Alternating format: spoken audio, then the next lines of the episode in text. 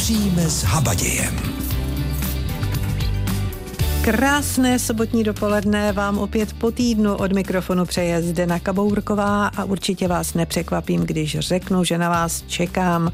Dnes si společně připravíme polévku a to chřestovou. A nevybrali jsme tuto zeleninu náhodou. Chřest je v Česku nejoblíbenější a nejcennější jarní zelenina v sezóně od dubna do června. No a máme květen, takže ideální čas zařadit chřest do jídelníčku. Nejenže uděláme hodně pro své zdraví, ale taky si pochutnáme. Ovšem to musíme vědět, jak správně vybrat a taky jak ho upravit. No a s tím vším vám poradíme právě dnes tak ať je vám s námi i dnes hezky. Chřestovou polévku s parmezánem si dnes uděláme a co potřebujete? Svazek zeleného chřestu, jeden litr kuřecího vývaru, dvě brambory, dvě lžíce másla, jednu cibuli, dva stroužky česneku, sůl, pepř, šťávu z půlky citrónu, 75 gramů strouhaného parmezánu, 150 ml 33% smetany ke šlahání. No a co vám ještě nabídneme? Chřestový salát, taky chřestové risotto i chřest na grilu.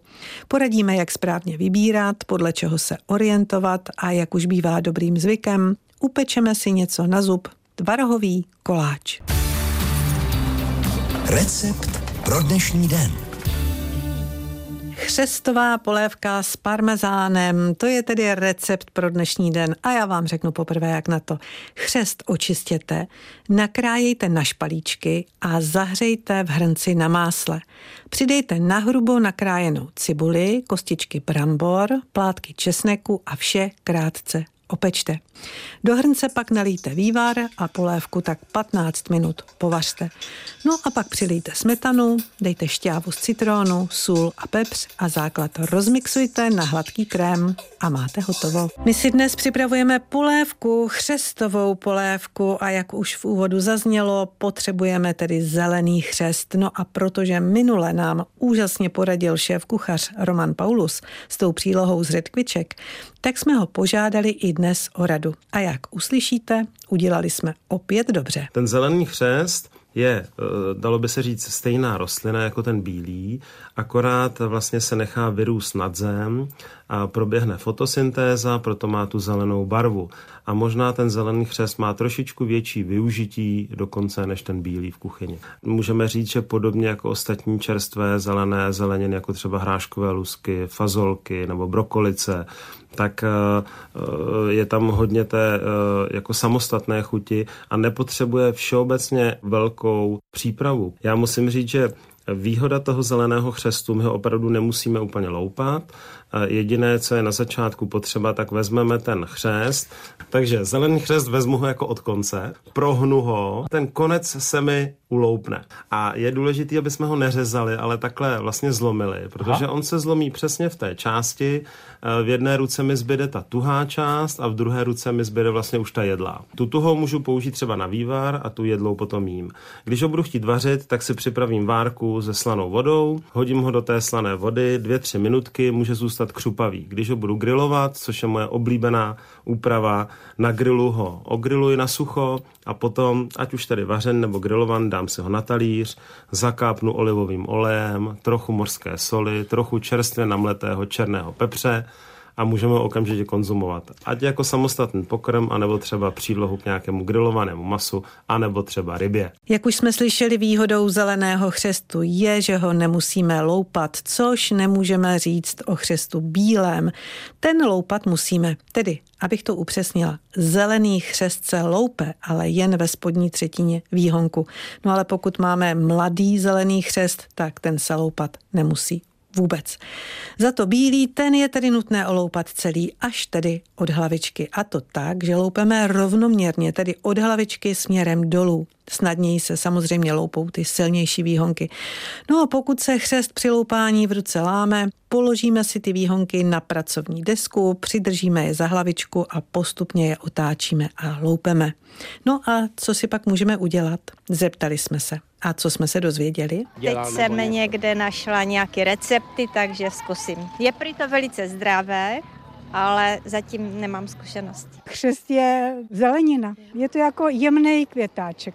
Ve vodě s másilkem polít, to mi byl rád hrozně náš děda. Jsem ho tak jednou jedla někde v restauraci, ale jinak ne. Tak to je pravda, že chřest uvařený politým máslem a posypaný opraženou strouhankou je vynikající, no ale známe i řadu dalších úprav a ty vám nabídneme už za chvíli. Chřestová polévka s parmezánem, to je recept pro dnešní den a já vám teď zopakuji, jak na to. Chřest tedy očistěte, nakrájejte na špalíčky a zahřejte v hrnci na másle.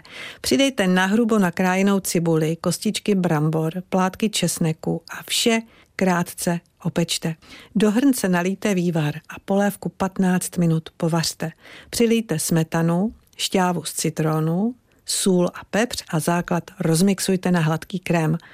Tak to je tedy recept pro dnešní den a teď, jak jsem slíbila, nabídneme další recepty. Ty nám tedy konkrétně nabídne Ivan Vodochodský, se kterým si povídala Jana Kudivejsová. Někteří lidé mají takový názor, spíš ti konzervativnější lidé, že chřest to je nějaká divná zelenina, taková bez chuti a tak dále a tak dále. Myslíte si, že tyhle zkušenosti pramení z toho, že ho neumíme udělat?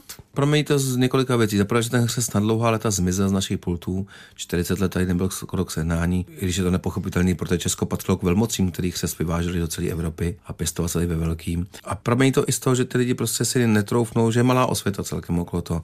Chřest je nesmírně nesmírně zdravá surovina. Obsahuje spoustu cených látek, které tomu tělu v tom jarním období pomáhají k vyčištění.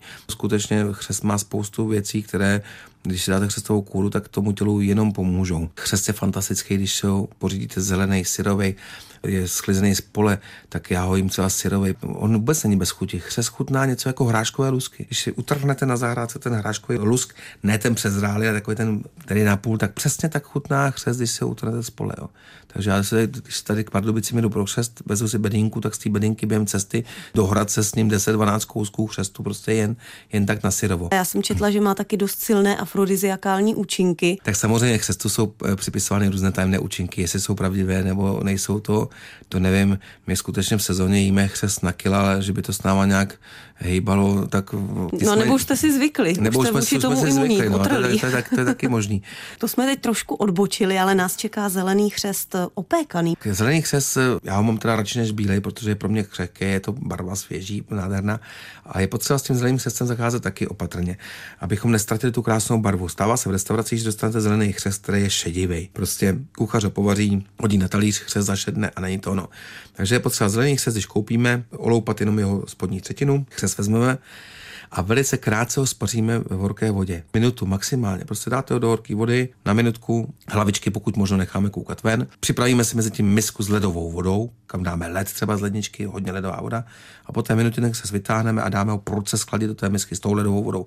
Je to proto, aby se nám udržela ta zelená barva. Kdybychom mm-hmm. ten chřest vytáhli, jenom nechali chladnou postupně, tak tam zešedne. Pak ten chřest z té vody vyjmeme, no a zcela jednoduše vezmeme kvalitní anglickou slaninu, nebo bok prostě, to, co je, nebo prošu, to může být italská šunka, tam už se fantazii meze nekladou. A po dvou, po třech stoncích chřestu, podle toho, jak je široký, obalíme ty stonky vlastně do té mm-hmm. slaniny nebo té šunky, zabalíme do takové spirály. To úplně stačí. No a pak stačí vzít pánvičku, dát na ní přepuštěné máslo, které si vyrobíme zase zcela jednoduše doma, takže máslo necháme rozpustit vrníčku na teple, počkáme, až nám sedne na dno syrovátka, na vrchu se utvoří pěna, tu se bereme pryč a vlastně mezi tou syrovátkou a pěnou je čistý tuk, čisté máslo, to scedíme a máme přepuštěné máslo, které vydrží větší teplotu. Nebo můžeme udělat oříškové máslo, takže to máslo rozpustíme a necháme ho leholince zahnědnout. Ona ta syrovátka, která je na dně, se začne, začne hnědnout a to máslo začne vonět po oříšcích, proto se tomu říká oříškové máslo. Mm-hmm. A zase ho potom sedíme a použijeme ho pod ten zelený chřest. To znamená, vezmeme pánvičku, dáme tam to oříškové nebo přepuštěné máslo a chřest ze všech stran krásně opečeme dvě, tři minutky. Sůl, čerstvnetý, bílý pepř, talíř a netřeba nic víc k tomu. Fantazie. Tak to byl tedy dobrý tip od Ivana Vodochodského a za chvíli přidá ještě jeden a poradí nám i jak správně vybírat, na co se zaměřit a přidá i recept na salát. To všechno za chvíli. Chřestovou polévku s parmezánem budeme dnes podávat a jak už jsem slíbila před chvílí v tématu chřest budeme pokračovat. Nejprve tedy dobré rady Ivana Vodochodského, na co se zaměřit, když jdeme kupovat chřest. Nebojte se ten chřest vzít a podívat se na jeho spodek, jak je odříznutý. Když ten řez je zašedlej, hnědej, tak je vidět, že to bylo odříznutý někdy před několika dnama. Nebojte se, nechte lehce do toho řezu škrábnout.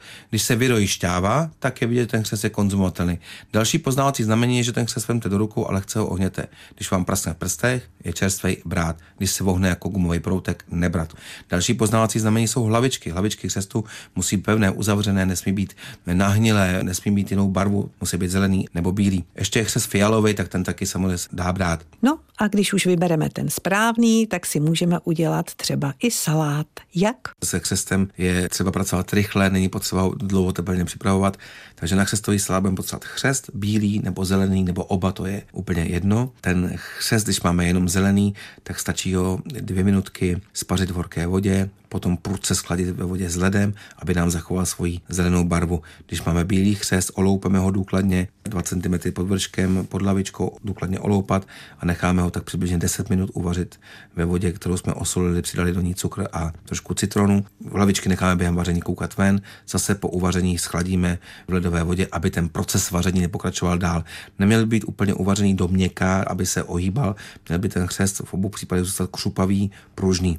No a takový chlazení chřest vezmeme, nakrájíme ho na špalíčky přibližně 2-3 cm. Pokud je silný, tak je překrojíme i podélně, to už nechám na fantazii každého z nás.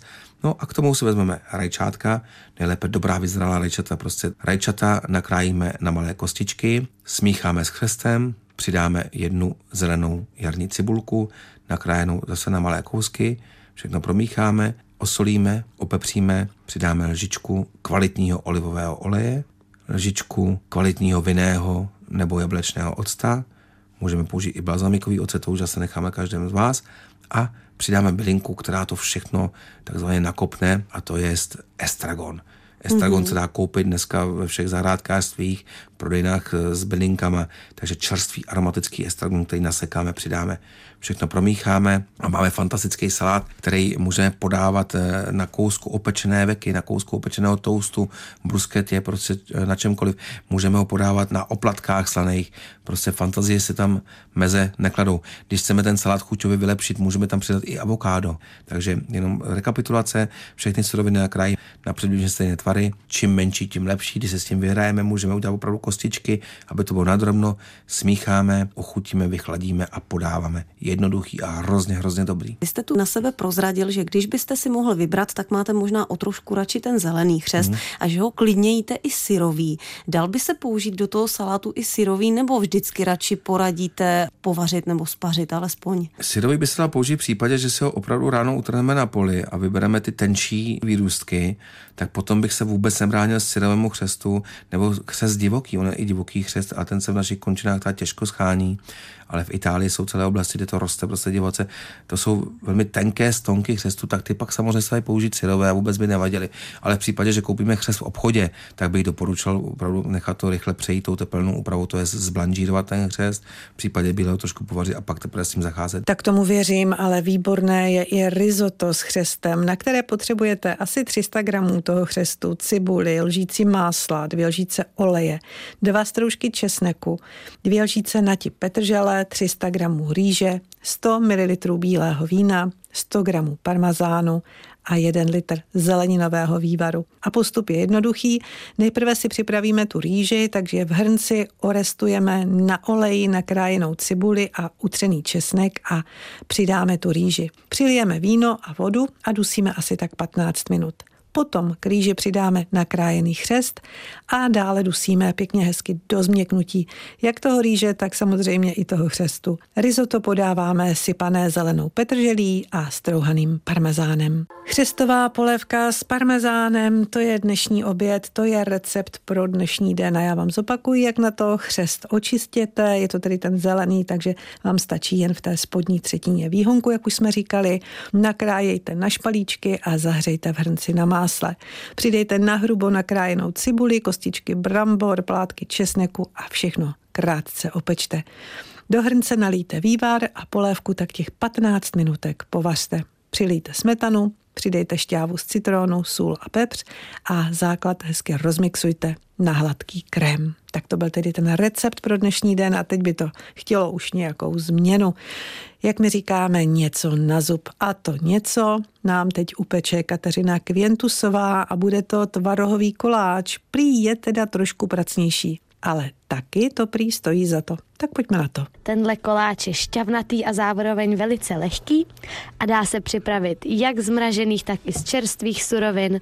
A když nemáte náhodou ty ostružiny, tak se dá krásně nahradit i hrozinkami nebo mandlemi v rumu. Budeme potřebovat 170 gramů polohrubé mouky, 125 gramů másla, 125 gramů tvarohu, 125 gramů krupicového cukru, hrst ostružin, nebo jiného ovoce, dva bílky a žloutky zvlášť, půlky přícího prášku do pečiva, půl sáčku vanilkového cukru, asi dvě lžíce mléka, kůru z půlky citrónu, máslo a strouhanku na vymazání formy a moučkový cukr a mouku na poprášení ovoce. Změklé máslo utřeme s cukrem a postupně po jednom přidáme žloutky. Do směsi vetřeme tvaroh, vanilkový cukr a citronovou kůru, zředíme vlažným mlékem a opatrně promícháme. Do další mísy prosijeme mouku s kypřícím práškem. Nasypeme k základu těsta a důkladně promícháme. Troubu předehřejeme na 180 stupňů a horkovzdušnou na 160 stupňů. Bílky ušleháme do tuha a opatrně vetřeme do těsta. Těsto přeneseme do vymazané a strouhankou vysypané formy o průměru zhruba 23 cm a poklademe ovocem které poprášíme trošku moukou, aby se v těstě nepropadly. Pečeme asi 30 minut a hotový koláč poprášíme moučkovým cukrem. Jenom takový tip, doba pečení je individuální, záleží hodně na výkonnosti trouby. Přeju vám dobrou chuť. Pomalu se blíží 12. hodina a my budeme podávat oběd, tak si ještě rychle napíšeme suroviny na příští týden a pak už si tedy necháme chutnat.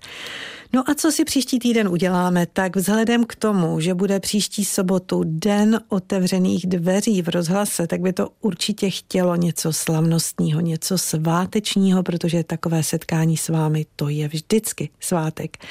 Tak co si dáme? Dáme si kachní prsa na pomerančích. A co budete potřebovat? Ta kachní prsa z kůží, tak čtyři kusy byste potřebovali, sůl, čerstvě namletý pepř, cukr, nejlépe tedy cukr krystal, trošku vody, dvě větší šalotky, červený vinný ocet, šťávu ze čtyř velkých pomerančů, badián, hřebíček a máslo 100 gramů. Takže kachní prsa, sůl, pepř, cukr krystal, vodu, dvě šalotky, červený vinný ocet, šťávu ze čtyř velkých pomerančů, jeden banián, čtyři hřebíčky a máslo 100 gramů. Tak si to zkontrolujte. Kachní prsa, sůl, pepř, cukr, voda, šalotka, ocet, pak ještě pomeranče, tedy šťáva z těch pomerančů, badián, hřebíček a ještě máslo. To všechno budete potřebovat příští týden, pokud budete vařit s námi. Pokud tedy, jak jsem říkala, si s námi ten sváteční den užijete, protože ještě jednou opakuji, že příští týden je den otevřených dveří v rozhlase a my se na vás moc těšíme. Tak, a to je pro dnešek všechno. Na závěr už jen přání od Zdeny Kabourkové. Dobrou chuť a mějte se hezky.